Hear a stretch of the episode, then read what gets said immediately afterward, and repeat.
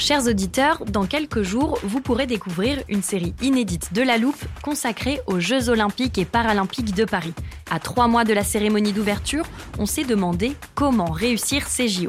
Les transports sont-ils prêts à affronter les milliers de touristes? Le dispositif de sécurité est-il suffisant? L'enthousiasme sera-t-il finalement au rendez-vous?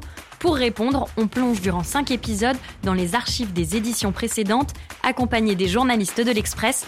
C'est à retrouver à partir du 13 mai sur toutes les plateformes d'écoute.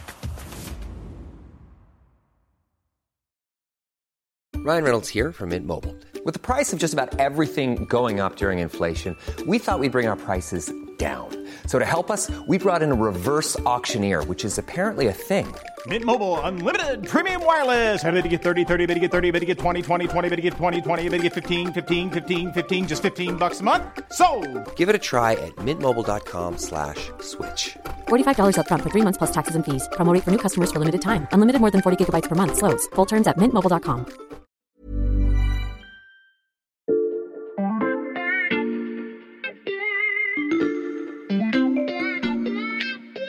Salut, c'est Xavier Yvon. Nous sommes le jeudi 24 novembre 2022. Bienvenue dans La Loupe, le podcast quotidien de l'Express. Allez, venez, on va écouter l'info de plus près. Le nom de l'homme dont on va parler aujourd'hui a déjà été mentionné plusieurs fois dans La Loupe. La première, c'était il y a un peu plus d'un an, dans un épisode consacré à l'influence russe en Afrique et à la milice Wagner. C'est un groupe de mercenaires euh, proches euh, du pouvoir russe, dans le sens où il est sous le contrôle d'un homme euh, dont le nom défraie de plus en plus la chronique depuis quelques années maintenant, Yevgeny Prigogine. Yevgeny Prigogine, donc c'est un homme proche du Kremlin euh, qui a fait euh, fortune dans les services de restauration rapide en fait dans les années euh, 90 et qui s'est peu à peu euh, rapproché euh, des cercles euh, proches en fait de Vladimir Poutine. Emmanuel Dreyfus, expert de la Russie à l'Institut de recherche stratégique de l'école militaire, nous avait alors expliqué qu'Evgeny Prigogine était ce qu'on appelle un entrepreneur d'influence, un homme d'affaires qui met sa fortune et ses réseaux au service des intérêts du Kremlin. Mais il nous avait aussi dit que l'homme niait ce rôle et se défendait de tout lien avec la milice Wagner. Si je vous reparle de lui aujourd'hui, c'est que depuis cet épisode, il a totalement changé de dimension. Il assume désormais ouvertement son rôle de chef des mercenaires qui se battent en première ligne en Ukraine. Il revendique les actions de désinformation à l'étranger au profit de la Russie. Bref, il ne se cache plus. Evgeny Prigogine est devenu un puissant homme public et une pièce maîtresse de la guerre de Moscou contre Kiev. Surnommé le cuisinier de Poutine parce qu'il a commencé en fournissant les repas au banquet du Kremlin, Evgeny Prigogine n'en finit plus de grimper les échelons du pouvoir russe. Où s'arrêtera-t-il? C'est la question qu'on passe à la loupe aujourd'hui. Pour raconter l'ascension et les ambitions d'Evgeny Prigogine, j'ai fait appel à un journaliste qui connaît parfaitement la Russie et ses jeux de pouvoir, Léo Vidal-Giraud. Salut Léo Salut Xavier. Léo, je précise que tu étais correspondant de l'Express à Moscou jusqu'à il y a quelques mois et que tu as vécu en Russie ces 15 dernières années. Exactement, en fait, pratiquement toute ma vie d'adulte, et d'une certaine manière, je pense que je peux dire que je connais mieux la Russie que la France. Et tu as dû quitter Moscou euh, juste après l'invasion de l'Ukraine, mais tu continues à couvrir l'actualité russe à distance, et tu viens de signer pour l'Express une grande enquête sur Evgeny Prigogine. Alors le personnage est inquiétant, j'ai commencé à esquisser son portrait en introduction. J'imagine que ça n'a pas été facile de trouver des sources pour parler de lui. Non, ça a même été assez compliqué. En fait, la plupart du temps, les sources auxquelles euh, je m'adresse régulièrement pour toutes les enquêtes sur, on va dire, les coulisses du, Kremlin, sur le pouvoir en Russie, euh, beaucoup de ces gens ont refusé de me parler en me répondant oui, c'est très intéressant, mais sans moi. Euh, voilà, donc j'ai dû me promettre l'anonymat beaucoup, utiliser donc des, euh, des messageries cryptées. On a pas mal parlé sur Signal parce que Telegram a la réputation d'être infiltré par les services russes. C'est te dire, ce type fait peur. Déjà, même physiquement, hein, ça se voit que c'est pas un rigolo entre guillemets. Euh, il a ce physique euh, de, de par un mafieux, il a le crâne rasé, il a le, il a l'œil inquiétant, et puis il a c'est une réputation aussi qui s'est construite à laquelle il a travaillé, euh, celle de quelqu'un qui est prêt à tout, qui est vraiment une personne dangereuse. Encore récemment, là, on a vu la, cette vidéo d'un déserteur de Wagner qui avait été repris par ses anciens camarades et qui se fait euh, massacrer, hein, littéralement, euh, exploser le crâne à coup de masse de chantier, face caméra, filmé, donc partagé par des officiers ou des, des personnes liées proches de Wagner et commenté, encouragé par Prigogine. Tu parles de parrain mafieux, Léo, mais c'est pas juste une formule. En préparant ce podcast, tu m'as appris qu'au départ, Evgeny Prigogine est un repris de justice. Exactement, il euh, dans les années 80 à l'époque soviétique. Donc lui au départ c'est un gangster de Leningrad, donc la future Saint-Pétersbourg, qui a été condamné à euh, plus d'une dizaine d'années de prison si je ne me trompe pas à l'époque soviétique pour vol, pour banditisme, pour incitation à la prostitution de mineurs et finalement donc il est sorti en 90 au bout de 9 ans à l'effondrement de l'URSS donc une fois sorti de prison, dans sa ville d'origine euh, qui est devenue Saint-Pétersbourg, il se lance ce qu'on appelle à l'époque dans les années 90 en Russie, hein, donc euh, dans le, ce, Far West capitaliste qui vient d'apparaître, il se lance dans le business, ce qui peut vouloir plus ou moins tout dire, euh, et n'exclut absolument pas des activités criminelles d'ailleurs. lui en l'occurrence, il va d'abord vendre des hot dogs avec un stand et puis un réseau, et puis ensuite des magasins d'alimentation. Et puis ensuite, il se lance donc dans la restauration. Il ouvre des restaurants, il monte en gamme et il ouvre un restaurant de luxe et puis plusieurs restaurants de luxe. Et c'est dans l'un d'entre eux qu'il en finit par rencontrer Vladimir Poutine. C'est en 2001. Donc en 2001, Jacques Chirac est en visite officielle en Russie. Et euh, avec euh, Vladimir Poutine, donc on rappelle qu'ils s'entendent très bien, hein, les deux, les deux chefs d'État à l'époque, il euh, se déplace donc à Saint-Pétersbourg et s'arrête donc dans le restaurant de Prigogine qui est à l'époque The Place to Be à Peter, comme on dit en Russie, à Saint-Pét. Et la, la, légende de, que Prigogine entretient et raconte lui-même, c'est que euh, voyant là euh, sa chance, son heure venue, il va les servir lui-même, apporter, passer lui-même les plats, faire le service et se faire remarquer. C'est à partir de ce moment-là que Prigogine se met au service de Poutine. Voilà exactement. En fait, c'est à ça qu'on peut dater le début de son ascension réellement. On raconte aussi que, euh, en fait, il met l'ambiance, il fait des blagues, il met ses invités à l'aise, il discute, il est là. Enfin bref, il crée un moment sympa pour euh, le président et, ses invités. Et donc peu à peu, on va refaire appel à lui pour euh, organiser des banquets, pour faire le traiteur, pour l'anniversaire de Poutine, pour la prise de fonction de Medvedev en 2012 par exemple. Et puis il finit donc par passer même à la restauration collective. Et il a cette société qui s'appelle Concord Catering, qui va recevoir des énormes contrats publics pour nourrir toutes les écoles, pour nourrir les ministères, pour nourrir l'armée, et c'est là vraiment qu'il devient milliardaire grâce à ces contrats publics. C'est vraiment le schéma extrêmement classique d'enrichissement de l'entourage de Poutine euh, depuis le début en fait. C'est faire le fournisseur de l'État et surfacturer scandaleusement et avec ça donc il va devenir milliardaire. C'est donc de cette époque que date son surnom de cuisinier de Poutine que j'ai mentionné en introduction. Exactement, c'est un surnom qui lui colle à la peau et euh, qui est assez paradoxal en fait, mais qui, enfin, je pense qu'il ait jamais touché une casserole, mais qui est révélateur euh, parce que d'une certaine manière, ça montre aussi son statut en fait. Prigogine, c'est pas un ami de Poutine, c'est pas un oligarque, c'est pas ce qu'on appellerait un proche vraiment. Prigogine, c'est l'ami des larbins de Poutine. D'ailleurs, pour l'anecdote aussi, euh, en 2001, donc quand il rencontre Poutine, c'est pas Poutine qui rencontre en vrai, c'est ses serviteurs. Il devient copain avec son chauffeur d'abord et puis ensuite, il prend langue avec son chef de la sécurité, un certain Viktor Zolotov, qui pour l'anecdote est aujourd'hui devenu général de la garde nationale russe, ce qui montre que décidément, l'ascension peut se faire très très vite dans, dans ces milieux-là. Et donc en fait, il entre dans le cercle des prestataires de services de Poutine, des gens auxquels on peut confier euh, un job et qui vont le faire. Voilà, on lui dit organise une fête, il organise une fête. On lui dit nourrit les écoles, il nourrit les écoles. Qui se sucre au passage, Poutine le sait sans doute, est-ce qu'il donne son accord, est-ce qu'il le donne pas, enfin, enfin il s'en fiche complètement, c'est pas son problème. Il est efficace, on lui donne une mission, il l'accomplit. Et c'est pour ça qu'on finit par lui confier d'autres missions, et c'est là en fait qu'on va arriver au cœur de métier actuel, la désinformation, les usines à troll, et les mercenaires. Et c'est vraiment le même principe que la restauration, c'est-à-dire que c'est euh, un prestataire de service. Et à quel moment le nom de Prigogine commence-t-il à déborder de ce cercle de prestataires de services de Poutine? Bah, le moment euh, de, sinon de bascule, du moins le moment où le monde apprend le nom de Prigogine, en mhm. fait, c'est l'année 2017. Donc on est quelques mois après l'élection de Donald Trump en 2016. Il vient de prendre ses fonctions de président et les démocrates se plaignent ouvertement d'interférences russes. Donc il y a des enquêtes qui sont menées et on découvre ce nom, l'IRA, l'Internet Research Agency, plus connu ensuite sous le nom de l'usine Atrol, qui est en fait une entreprise à Saint-Pétersbourg qui euh, organise cette interférence dans l'élection américaine de 2016 via principalement de la désinformation sur les réseaux sociaux. Et là, on découvre donc que cette entreprise appartient à Yevgeny Prigogine, et c'est là qu'on entend parler de lui vraiment pour la première fois. 13 Russes, tous inculpés vendredi par la justice américaine pour ingérence dans les élections. Parmi eux, un proche de Vladimir Poutine, Evgeny Prigozhin. Ils ont créé des pages et des groupes de médias sociaux pour communiquer avec des Américains. Tous sont accusés de complot en vue de tromper les États-Unis. Le deuxième moment de bascule, c'est le groupe Wagner qu'on voit apparaître en Ukraine, d'abord en 2014, mais de façon très discrète, et puis qui prend de plus en plus d'ampleur dans les opérations russes à l'étranger, donc en Syrie, en Libye, et puis en Afrique, beaucoup.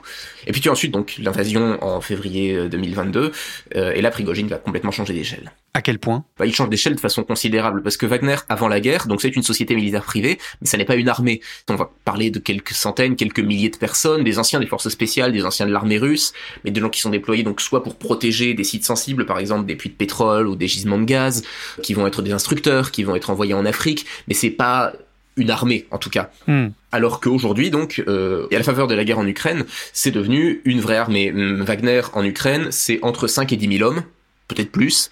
C'est une armée qui a ses propres tanks, qui a ses propres artilleries, qui a ses propres hélicoptères, et qui aurait même quelques avions.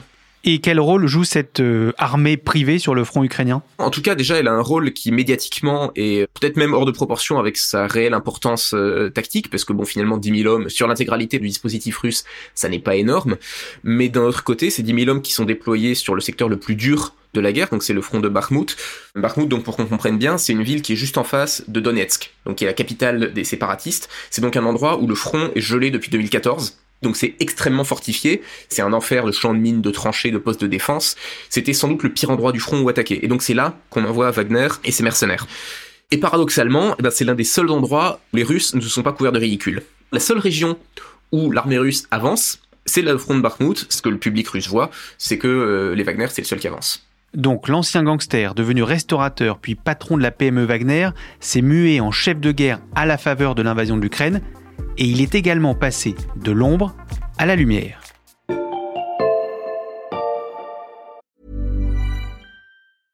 Hiring for your small business? If you're not looking for professionals on LinkedIn, you're looking in the wrong place. That's like looking for your car keys in a fish tank. LinkedIn helps you hire professionals you can't find anywhere else, even those who aren't actively searching for a new job but might be open to the perfect role. In a given month, over 70% of LinkedIn users don't even visit other leading job sites. So start looking in the right place. With LinkedIn, you can hire professionals like a professional. Post your free job on linkedin.com slash people today.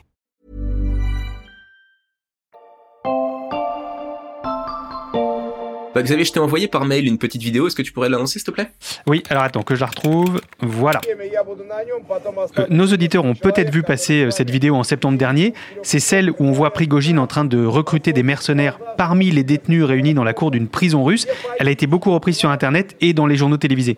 Oui, exactement. Si cette vidéo a fait autant de bruit, bah, c'était parce que c'était la première fois en fait que Prigogine apparaissait au grand jour en tant que patron de Wagner. Et je te propose qu'on la revoie ensemble parce qu'elle permet de bien saisir ce nouveau Prigogine. C'est un Prigogine qui non seulement va sortir de l'ombre, mais qui en plus va s'inventer un style, va s'inventer un genre, parce que quand tu l'écoutes parler, c'est vraiment un mélange du parrain, donc c'est sa personnalité de mafieux dont je te parlais tout à l'heure, et puis il ajoute une corde à son arc entre guillemets, il se croit dans les douze salopards. Tiens par exemple avance un peu, je vais te traduire un extrait.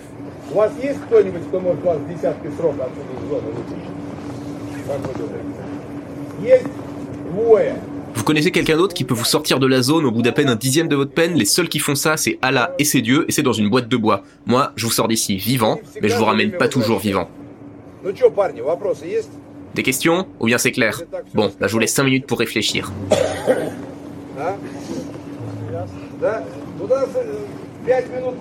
Tu vois, chacune de ces phrases, en fait, elle sort d'un film hollywoodien. Quand il nous dit ceux qui reculent et qui ne savent pas ce qu'ils font là, c'est qu'ils vont se faire broyer. Quand il dit interdiction d'avoir des contacts sexuels avec les femmes, la faune, la flore, les hommes, avec ce que vous voulez, il est dans une réplique de film. Et en fait, ce type, il nous donne de l'archétype hollywoodien. Et ça, c'est quelque chose qui accroche dans la communication moderne.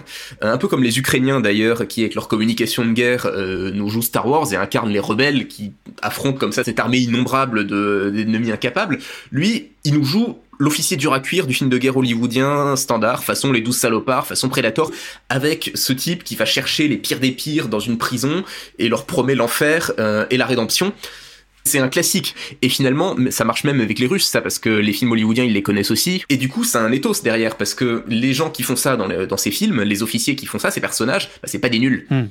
C'est le chef dur à cuire, euh, c'est quelqu'un qui sait ce qu'il fait, c'est un vrai, c'est un vétéran, alors que Prigogine n'a jamais été militaire de sa vie, hein, donc euh, aussi bien il y connaît rien, mais en tout cas il donne cette impression, et d'un seul coup on l'entend parler, on se dit ce type sait ce que c'est faire la guerre, en fait. Donc il crée vraiment ce personnage public, et puis on voit qu'il y prend goût. Et pourtant Léo, on a expliqué que Prigogine tenait absolument à rester dans l'arrière-cuisine du pouvoir, Comment la transition s'est-elle faite? Bah, Ce qui est le plus probable, en fait, c'est qu'il a été traîné dans la lumière par le fait que ses activités se voyaient de plus en plus, et finalement il y a pris goût. Parce qu'en fait, au tout début, il faut effectivement voir que Prigogine, il veut absolument pas qu'on parle de lui. C'est quelqu'un qui aime Londres. D'ailleurs, en Russie, il y a un proverbe russe, euh, L'argent aime le silence. Et ça nous parle de Prigogine, ça c'est exactement lui. Et quand tu vois les premières enquêtes qui sont faites sur lui, donc à partir de 2016-2017, euh, justement donc à l'époque où on commence à s'intéresser à lui, sa réaction au début, est extrêmement négative. Euh, les journalistes russes qui essayent de parler de lui sont menacés. Quand Navalny fait des enquêtes sur lui, parce qu'il en a fait plusieurs à l'époque, il le traîne au tribunal, il l'assigne en diffamation, et en fait, peu à peu, il va se mettre à assumer son rôle, puisque jusqu'à très récemment, donc jusqu'en septembre, il continue de nier que Wagner c'est lui, mais il le nie de moins en moins activement, en fait. Euh, déjà, il se met à répondre plus régulièrement, et puis il se met, euh, au lieu de juste nier en bloc, de dire j'ai rien à voir avec ça, de dire j'ai rien à voir avec ça, mais celui qui s'en occupe euh, doit être très compétent. Donc ça devenait de plus en plus transparent jusqu'au moment où il a fini par arrêter complètement de, de, nier, et dans une interview, il raconte comment il a créé Wagner. Donc à ce moment-là, les masques sont officiellement tombés. Prigogine qui finit par raconter la création de Wagner. Et comment il s'exprime, Léo? Il donne des interviews à des journalistes? Il fait des vidéos comme celle dont on vient de parler? Alors en fait, il faut voir qu'il y a très très peu de vidéos de lui, par exemple. Prigogine, c'est quelqu'un qui donne pas d'interviews classiques euh, face caméra à des journalistes. Et ce qui est assez intéressant pour quelqu'un qui maîtrise à ce point la communication, il est absent des réseaux sociaux à titre personnel. Il n'a pas de compte Telegram, alors qu'en Russie, c'est pratiquement un must-have pour quelqu'un qui veut peser dans, médiatiquement et politiquement. En fait, il s'exprime par sa société de restauration, donc Concord Catering, et via son service de presse qui a donc une page sur le réseau social russe VK, c'est le Facebook russe comme on l'appelle. Hmm. Régulièrement sur la page VK de Concorde, ils vont publier des questions de journalistes et la réponse de Prigogine, qui est en général assez longue et dans laquelle donc il distille ses messages. Voilà, donc c'est par exemple euh, comme ça que euh, il a reconnu sa responsabilité dans les ingérences russes dans l'élection américaine. C'était le 7 novembre, quand euh, interpellé là-dessus par un journaliste qui lui demande est-ce que vous vous êtes ingéré dans l'élection de 2016 et est-ce que vous allez le faire dans les élections de mi-mandat américaines Il répond nous nous sommes ingérés dans cette élection, nous continuons de nous ingérer et on va continuer de le faire. Ah oui, donc non seulement l'ingérence est revendiquée, mais en plus Prigogine dit qu'il va continuer. Voilà, il, là en fait maintenant il se cache plus du tout et c'est quelqu'un qui est euh, certain de son statut, euh, qui assume totalement, qui est sorti du bois. Et euh, d'ailleurs illustration de ça, sans doute, il a même fait construire une tour Wagner à Saint-Pétersbourg qu'il a inaugurée début novembre.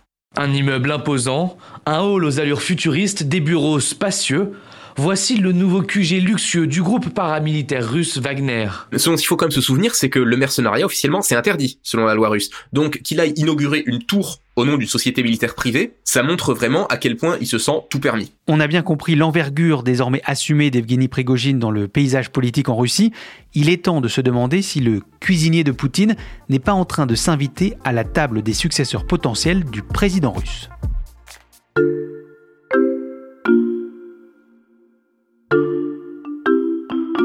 À la loupe, on a consacré beaucoup d'épisodes à Vladimir Poutine, à son parcours, à sa personnalité, et on connaît sa volonté de contrôle absolu.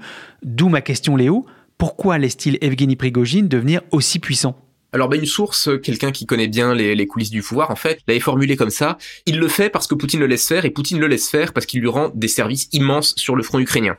Mais il faut bien comprendre que en faisant ça, et avec cette nouvelle envergure, il se fait aussi beaucoup d'ennemis. Il agace beaucoup dans la galaxie poutinienne, Prigogine, parce que les vrais proches de Poutine, hmm. ce sont des anciens du KGB. Poutine lui-même est un ancien du KGB, et c'est ce qu'on appelle les Siloviki en Russie. Donc les Siloviki, qui est une expression un peu difficile à traduire, mais qui vient de Sila, la force, donc les gens, les hommes des forces, en fait, littéralement. Des fois, on le traduit par les hommes à épaulettes, les hommes en uniforme. Donc c'est des gens qui viennent de la police, c'est des gens qui viennent de l'armée, c'est des gens qui vont venir des services de renseignement, évidemment. Et pour ces gens-là, Prigogine, non seulement il est pas des leurs, mais en plus, il vient de l'ennemi, c'est un ancien tolard. Eux, c'est les gendarmes, et lui, c'est le voleur. Donc c'est un intrus. Hmm. Cette origine aussi, ça le rend vulnérable. Donc c'est ça, en fait, l'enjeu de sa montée en puissance, c'est qu'il essaye de s'institutionnaliser, en fait. Il essaye de devenir une tour du Kremlin. Il essaye de devenir une tour du Kremlin? Qu'est-ce que tu entends par là, Léo? Alors ça, c'est une expression de, politologue russe ou de kremlinologue, comme on dit euh, là-bas. Tu vois le Kremlin avec toutes ses tours, donc puisque le Kremlin c'est enceinte fortifiée avec une quinzaine de tours. Voilà, c'est une image iconique. C'est une expression donc en politique. On dit le Kremlin a plusieurs tours. Ce qui signifie que ce pouvoir a plusieurs têtes. Et être une tour du Kremlin, ça signifie être suffisamment important pour être réellement intouchable. Et Prigogine aujourd'hui, ça n'est pas une tour du Kremlin, il n'a pas d'espèce de totem d'invulnérabilité du jour au lendemain, si un jour il sait être utile ou s'il énerve trop quelqu'un de plus puissant que lui, on le retrouvera dans la Moscova avec des poids attachés aux pieds, c'est sûr. Et il en est forcément conscient. Hmm. J'avais un, autre expert auquel j'avais parlé qui utilisait l'expression euh, il joue tapis à chaque fois. Il faut l'imaginer comme un joueur de poker qui joue tout sur la table Chaque fois, il gagne, et tant qu'il gagne, il joue, et tant qu'il gagne, il augmente la mise. Si je comprends bien, Prigogine doit continuer d'étoffer son influence, mais est-ce qu'on sait dans quel but, quel est son objectif final? Alors ça, c'est vraiment le mystère. Hein. Personne n'est dans sa tête et c'est vraiment la question à un million à laquelle tout le monde aimerait avoir la réponse. On peut imaginer deux choses. D'une part, juste l'argent pour l'argent, le pouvoir pour le pouvoir, ce qui est pas impossible du tout. Il se peut qu'il soit lancé dans une fuite en avant dont il voit pas lui-même l'issue. Ou bien, est-ce que son objectif, justement, c'est être en fait admis chez les grands et de, de, faire partie enfin du sérail, du vrai cercle du pouvoir en fait, et de sortir donc de ce rôle d'exécuteur de, œuvres. Hmm. Il y a un fantasme absolu en Russie, surtout depuis donc qui s'est révélé la tête de Wagner et que Wagner est devenu une vraie armée privée. On fantasme beaucoup, on a peur aussi souvent d'un Prigogine qui ferait un coup d'état à la tête de son armée privée. C'est plus de la science-fiction d'après ce que me disent les, les gens qui s'y connaissent, parce qu'en fin de compte, c'est ce dont on parlait tout à l'heure, hein, Wagner c'est 10 000 hommes. C'est pas avec ça que tu vas faire un coup d'état contre l'armée russe. C'est de la science-fiction à l'heure actuelle. Sauf peut-être éventuellement si on assistait à un effondrement total du système Poutine, avec pas juste Poutine qui perd le pouvoir, mais vraiment le système qui s'effondre totalement, la Russie qui éclate en des principautés, enfin vraiment le scénario libyen en fait, d'une certaine manière, une guerre de tous contre tous, de Kadyrov en Tchétchénie qui proclame son indépendance, de la garde nationale qui fait le coup de feu contre la police, contre l'armée, et dans ces conditions-là, évidemment, Prigogine avec son armée privée qui lui est loyale, il aurait un avantage considérable. Mais enfin, à l'heure actuelle en tout cas, le plus probable en fait, comme scénario de moyen ou de long terme, c'est que dans cet après-Poutine, en imaginant donc un après-Poutine qui soit quand même relativement contrôlé, dans ce cas, Prigogine, ça pourrait être le faiseur de roi. Mais dans ce scénario contrôlé, pourquoi Prigogine lui-même ne pourrait pas prétendre à la succession de Poutine? Bah parce qu'il fait pas partie des candidats. En fait, il est pas invité de, à ce casting. Hmm. Les élites vont jamais se rassembler autour de lui, à moins donc d'un effondrement complet. Mais voilà, dans le cadre d'une succession qui serait euh, qui serait organisée, il est pas invité à participer. En revanche, il pourra apporter énormément à l'un des candidats à la succession. Bon, on pense évidemment à son armée privée, mais quoi d'autre? Eh ben en fait, avant tout, et peut-être même plus important que son armée privée, c'est sa machine d'influence, parce qu'il a donc euh, son usine à troll, qui existe toujours, hein, c'est pas parce qu'on a arrêté d'en parler qu'elle n'existe plus, et puis il a aussi un empire en fait euh, médiatique et réseaux sociaux qui lui obéit, il a des euh, plusieurs médias qui lui appartiennent, qui sont à ses ordres, et il a aussi une nébuleuse de comptes sur les réseaux sociaux qui en fait relaye ses sorties, relaye ses interventions, un petit peu, alors le parallèle est un peu osé, mais un petit peu comme Elon Musk au sens où il a des fanboys, en fait. Il a des fans inconditionnels qui vont relayer sa communication sans qu'il ait besoin de leur demander quoi que ce soit. Et quand il lance la chasse à l'homme sur quelqu'un, ça peut devenir très violent. Justement, pendant les, différentes retraites de l'armée russe, donc au fil de l'automne en particulier, euh, il n'hésitait pas à tirer à boulet rouge sur le ministère de la Défense, euh, à dire tout le mal qu'il pensait d'eux, dire que les généraux étaient des incapables. Il avait même sorti à un moment, faudrait envoyer tous ces minables pieds nus au front avec un fusil. Et des fois, il lance des chasses à l'homme nominatives. Hein. Il avait nommé euh, le prédécesseur du général Sourovikine, donc le chef de l'opération militaire spéciale. Il l'avait traîné dans la boue. Et ils ont fini par avoir sa tête. Et donc, cette énorme machine médiatique qu'il a, il peut la mettre au service de quelqu'un et c'est vraiment un instrument très très puissant. Donc, Prigogine peut apporter à la fois une force de frappe militaire et médiatique. Est-ce qu'il y a autre chose? Bah il a justement ce dont je te parlais, il a sa popularité personnelle, cette aura qu'il a, euh, et ça c'est très nouveau puisque maintenant c'est un nom qui est reconnu, c'est une marque, c'est tout ce dont on parlait tout à l'heure, hein, donc cette espèce de, personnage, de chef de guerre, euh, de type compétent, de type dur à cuire, de type qui hésite pas à dire la vérité, il est devenu très très populaire avec ça euh, dans les milieux nationalistes, les milieux militaristes, euh, les gens qui se sont enthousiasmés au début de la guerre en Ukraine et exaspéré ensuite devant les échecs répétés de l'armée russe, pour ces gens-là, Prigogine, c'est le Messie. Dans la perspective de l'après-Poutine, avec toutes ces cartes en main, sur quel personnage politique Evgeny Prigogine pourrait-il miser? Bah, c'est la grande question, c'est sûr, et euh, on espère pour lui qu'il va pas se tromper, parce que sinon, effectivement, bah, il pourrait très mal finir. Ça pourrait être par exemple le chef du parti présidentiel, euh, Andrei Turchak, qui est donc le président du parti Russie Unie. Ça pourrait être aussi le président du Parlement russe, Vyacheslav Volodin. Ça pourrait être l'ancien président Dimitri Medvedev, qui avait cette image de libéral un peu consensuel, un peu mou dans les années 2010, mais qui maintenant s'est forgé euh, un rôle de porte-parole des faucons les plus nationalistes. On peut pas exclure non plus, d'ailleurs, que ce dont on discutait un peu tout à l'heure, qui décide de rouler pour lui-même, de tenter sa chance en solo. Mais enfin là, l'un des, euh, l'une des personnes que j'avais interrogé euh, pour préparer cette enquête me disait si c'est ça, c'est qu'il a été aveuglé par son hybris, c'est qu'il est complètement fou. La succession de Vladimir Poutine, on y reviendra dans un prochain épisode consacré à l'un des noms que tu viens de citer, Dimitri Medvedev. Merci Léo, à bientôt. À bientôt. Léo Vidal-Giraud, spécialiste de la Russie et ancien correspondant de l'Express à Moscou. Ton enquête complète sur Evgeny Prigogine ainsi que tous les articles de la rédaction sur la guerre en Ukraine sont à lire sur l'express.fr. Chers auditeurs, profitez-en, l'abonnement numérique est à 1 euro le premier mois en ce moment. Et pour retrouver tous les matins dès 6h un nouvel épisode de La Loupe, pensez à nous suivre sur votre plateforme d'écoute préférée, que ce soit Deezer, Apple Podcast ou Podcast Addict. N'hésitez pas non plus à nous mettre des étoiles, des commentaires et à nous recommander autour de vous. Cet épisode a été monté par Mathias Pengili et réalisé par Jules Cro. Retrouvez-nous demain pour passer un nouveau sujet à la loupe.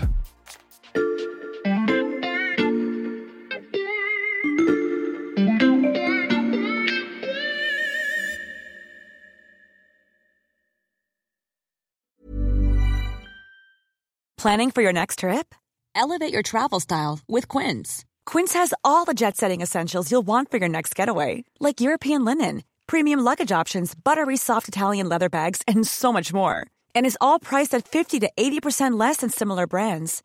Plus, Quince only works with factories that use safe and ethical manufacturing practices.